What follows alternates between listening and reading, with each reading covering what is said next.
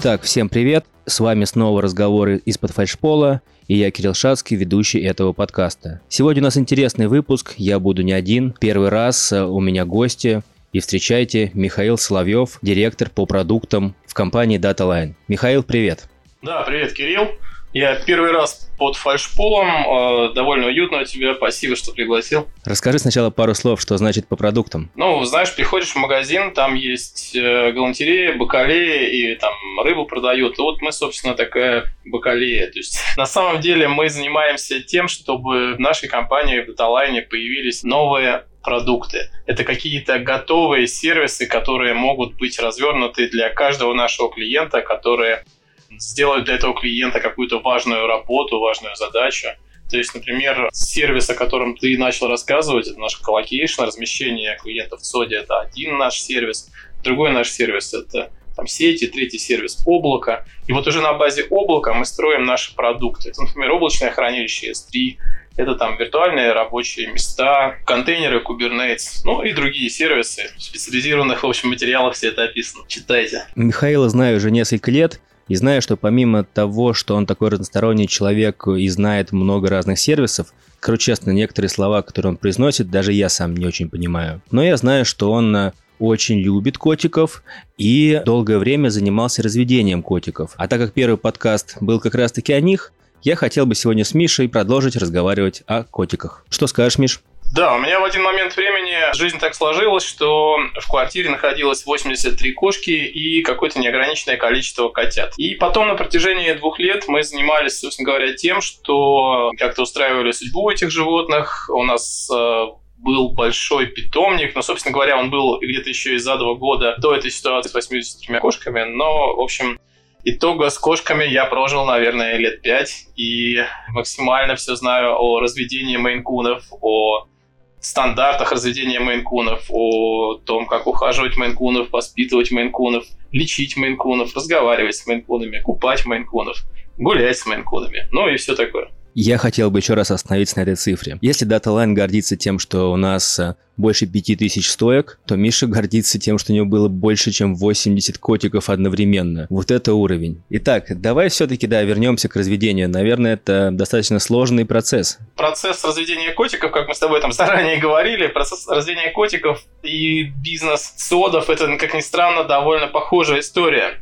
И там, и там необходимо обеспечить непрерывность бизнеса. Потому что, как вы понимаете, котики не могут жить без корма. Соответственно, сода не может жить без электричества. Нужно, чтобы постоянно приходило электричество, либо были какие-то резервные мощности, был там дизельная установка, которая генерирует электричество. И когда у тебя 83 котика, ты должен тоже обеспечить правильный уровень запас, правильную работу поставок корма, ну и, конечно, нельзя забывать о вывозе того, что производят котики, и о поставках наполнителя. Ты мне расскажи, как обеспечить автономию. То есть в дата-центрах все понятно. Отключились вводы электрические от города, включился дизель, есть емкость, все прекрасно работает автономно.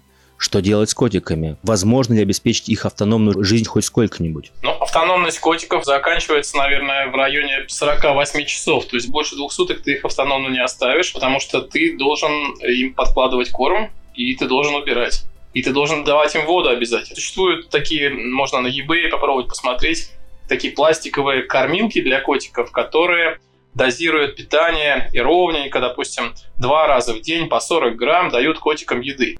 Но только если эти котики не мейнкунчики, потому что мейнкунчик, он смотрит на эту кормилку и понимает, что она пластмассовая. Все, и это последняя секунда жизни кормилки. Слушай, подожди, но 48 часов – это достаточное время автономии даже по стандарту Tier 3 Uptime Institute, про который я долго рассказывал в прошлом подкасте. Так что все нормы, все рамки выдерживаются. Слушай, а если в ЦОДах э, самый главный стандарт – это Uptime, а есть ли какие-то стандарты для котиков? Да, конечно. Все большие питомники котиков, они относятся к той или иной международной ассоциации, которая устанавливает правила на экстерьер котиков, то есть на то, как кот выглядит, как у него стоят уши, какое между ними расстояние, какая форма носа, форма челюсти, какие глаза, какой взгляд, какой экстерьер в целом, какая длина хвоста. Длина хвоста – это, между прочим, такой очень важный параметр.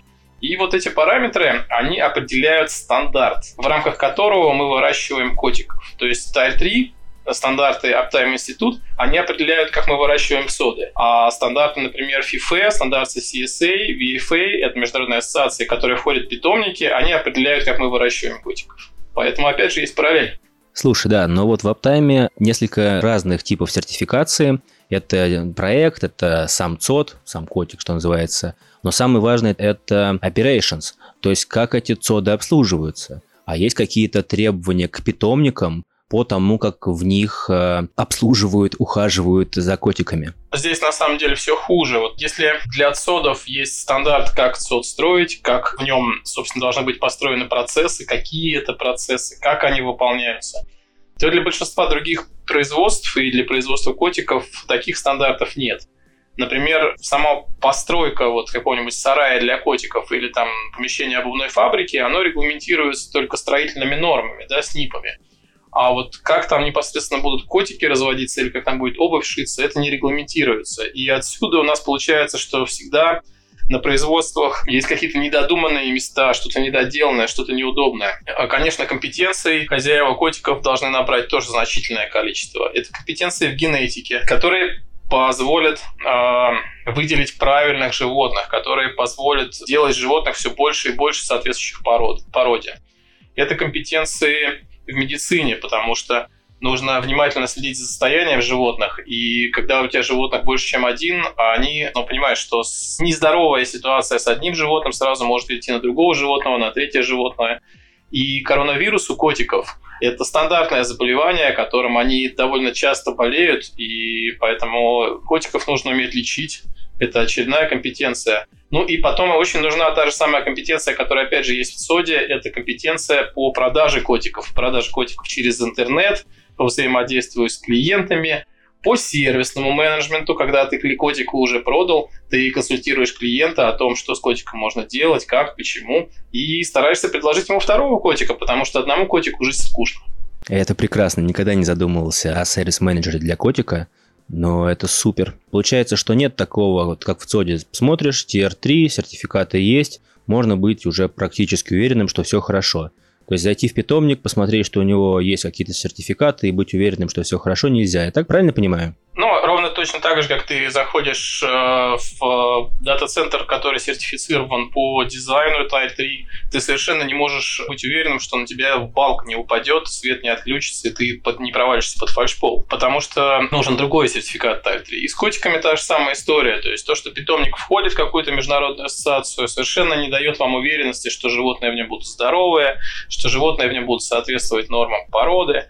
И поэтому, если вдруг соберетесь покупать котика, заходите в питомник и смотрите не только тех котиков, которых продают, но и смотрите обязательно, где живут все остальные котики, насколько там чисто, что котики кушают, насколько они симпатично выглядят, и что они вообще, как они себя ведут, какая у них температура в помещении, что в горячих коридорах, что в холодных. Слушай, ну очень похоже, то же самое. Перед тем, как выбрать ЦОД, нужно в него зайти, посмотреть. То же самое, насколько в нем чисто, какая температура, чем кормят, какое электричество, чем охлаждают, какие кондиционеры. Но все равно самое главное посмотреть на то, как они обслуживаются, то, как мониторятся, не знаю, обходы постоянные ЦОДов, какие регламенты применены. А вот за котиками, какие регламенты применены по их мониторингу и осмотру? Ну, это прежде всего состояние шерсти и состояние такое вот как бы нервно-психологическое состояние котика. То есть котик не должен быть сонный, вялый, он должен быть живой, веселый, приходить ласкаться, приходить кушать, пить водичку и не должен нервничать как-то излишне. Но вот, собственно, и все. Если кот проявляет какой-то из э, вот, упомянутых ситуаций, то есть, например, очень сонный или там чешется, то это уже повод заниматься лечением. И, конечно, вот владельцы питомников, они становятся очень быстро биологами, медиками, умеют сами взять анализы, сами уколоть животное, сами назначить какой-то курс лечения – мне, например, приходилось строить такую пластиковую камеру, в которой был подключен ИВЛ-аппарат для того, чтобы была повышенная концентрация кислорода, если котик лечится.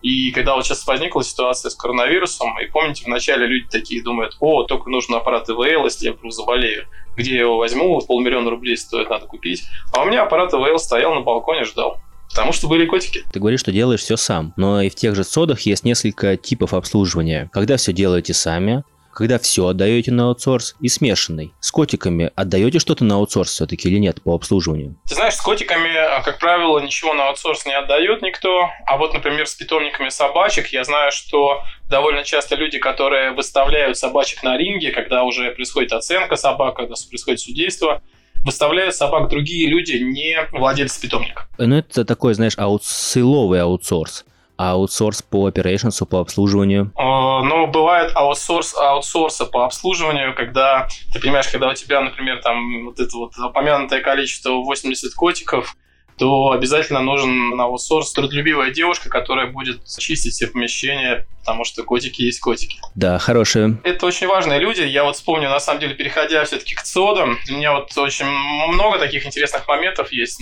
в даталайне, в ЦОДах наших. Да? Например, я помню историю, когда очень крупная немецкая фирма айтишная.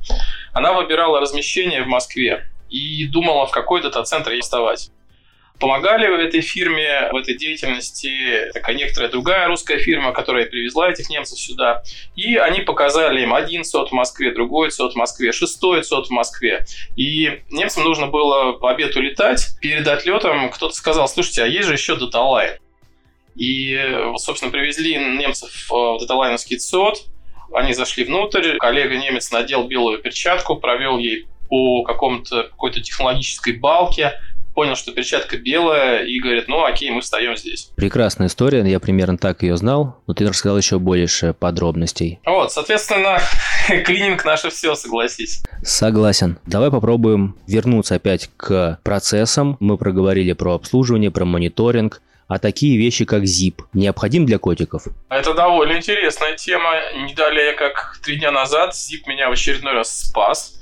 У меня дома живут кошка и кот Майнкуны. Ребята такие крупные, 10 килограмм весом, и, соответственно, кошачий туалет прохудился. Недалеко от меня, в районе километра, в гараже лежал новый кошачий туалет. И, собственно, сразу была произведена замена. Потому что если замену не произвести, может случиться небольшая экологическая катастрофа. Во, слушай, какая хорошая тема. Все-таки экология. Для отсодов очень важно выбрать место расположения таким образом, чтобы не было рядом жилых домов, чтобы не мешать людям жить, потому что очень много жалоб там, на шумящие ДГУ, на, может быть, выбросы какие-то. А в случае с питомником, неужели нет жалоб от соседей? Ну, ты знаешь, вот в нашем питомнике никогда жалоб от соседей не было, потому что старались всегда все содержать чисто, красиво. И соседям даже нравилось, что самый тяжелый кот по книге рекордов Гиннесса живет рядом с ними, они могут с ним сфоткаться, прийти в гости, посмотреть. Но вот я, например, знаю один питомник у нас здесь недалеко, в Дмитрове. Там у ребят были довольно большие проблемы, потому что соседи жаловались и писали там в администрацию поселка жалобы на то, что они содержат котиков на участке, и тем пришлось выполнять определенные нормы, которые, оказывается, накладывают на разведение ни крупного, ни рогатого скота на, собственно, этих участках земельных, в деревнях, там специально есть нормы, так что ну вот я про это и спрашивал. Думаю, наверное, как-то должно регулироваться. Главная непрерывная поставка все-таки еды, непрерывная поставка, так сказать, энергии для котиков непрерывный мониторинг технического состояния и ремонт в случае возникновения малейших сомнений в том, что что-то не так. Подожди, ты забыл про одну очень важную систему. Система холодоснабжения. Насколько она в нашем случае, точнее, в твоем актуальна? Скорее, актуальна система вентиляции и невозможность попадания излишней влаги. То есть должно быть достаточно сухо. А греются котики буквально от 200 ваттных лампочек, им вполне достаточно. Вентиляция классно, влажность в содах тоже есть греются. Такой вопрос. А когда летом-то жарко, плюс 40 на улице, Майнкун, э, мягко говоря, не лысый. Как они спасаются в такой ситуации? Слушай, ну их как-то не парят, в общем. У них, конечно, всегда есть вольеры, в которых они могут погулять в хороших питомниках, но в целом они предпочитают просто там спать в тени, и они нормально реагируют на жару. Но вот если дома уже посмотреть, то когда ты включаешь кондиционер, кошка, конечно, всегда приходит под кондиционер, ложится под поток воздуха и говорит, да, теперь я здесь буду жить. Это я знаю такой случай, так как у меня лысая кошка, то когда жарко, она становится более, а, скажем так, лысая, а когда холодно, она начинает обрастать мелкой шерстью. Так вот, мне рассказывали тоже историю про сфинкса, который в жару спал под кондиционером, где ему было холодно, и начал обрастать шерстью. Давай немножко подведем а, итог нашего разговора сейчас про котиков. Итак, а, какие похожие вещи между цодом и котиками? Питание, в одном случае электро, в другом не электро, но все равно питание бесперебойное. Мониторинг обязательный. обязательный ремонт, ZIP для этого, обязательно разных уровней специалисты, то есть там в ЦОДах это электрики, кондиционерщики, не знаю, там мониторщики, в твоем случае биологи, врачи, может быть даже там диетологи. Узнал для себя интересную вещь про sales менеджеров для котиков, а самое главное про сервис менеджеров для котиков. Но мне кажется, достаточное количество совпадений мы нашли. Единственное, что вот э, котиков не нужно охлаждать как сервера. Если говорить про продукты, то продукт менеджмент тоже есть в котиках, потому что довольно активно изучают то, что хотят получить клиенты. Они изучают, какого цвета котики наиболее востребованы. И в зависимости от этого стараются произвести котят правильного цвета, чтобы рынком они были приняты лучше. Какие породы рынком востребованы? Какое ожидание по количеству покупаемых котиков в сезон? Потому что, например, котики любят рождаться весной и осенью. Но весенних котиков тебе будет очень трудно продать, потому что летом все уедут в отпуск. И поэтому котиков разводят осенью и зимой, чтобы зимой, когда холодно, ты смог получить теплого котика, помацать его и порадоваться. Так что product management в котиках тоже существует. Слушай, ну подожди, если на базе дата-центров, на базе colocation а развиваются новые продукты, то на базе питомников разве нет смысла развивать новые продукты? Например, передержка котиков, апгрейд котиков, не знаю, еще что-то. Котики как сервис. Это обязательно в аренду, почасовая оплата. На самом деле, я бы вот очень посоветовал ребятам, которые там молодая семья, которые задумываются о том, что такое маленький ребенок, как они будут жить, когда у них родится маленький ребенок. Вот э, здесь бы я им порекомендовал взять там беременную кошку и принять у нее роды и выходить котят месяца до трех до четырех. После этого будет полное понимание, что делать с ребенком, что может случиться, как спать три часа по очереди ночью и вот это все. Так что котики как сервис очень такая недооцененная тема. А если вы вот реально как-то хотите какого-то совета от этого подкаста, ну, я бы никогда вам не рекомендовал бы сдавать животное кому-то на передержку, потому что, как я сказал, коронавирус у котиков и довольно-таки тяжелые болезни у собак, они навсегда остаются в том месте, в котором животное жило хотя бы там три дня, неделю. И поэтому вот эти все помещения, которые используются для передержки животных, они заранее очень плохие по вирусной обстановке. И когда вы сдаете свое животное здоровым, вы гарантированно получите свое животное обратно больным. А узнаете вы об этом не сразу, а в течение какого-то времени.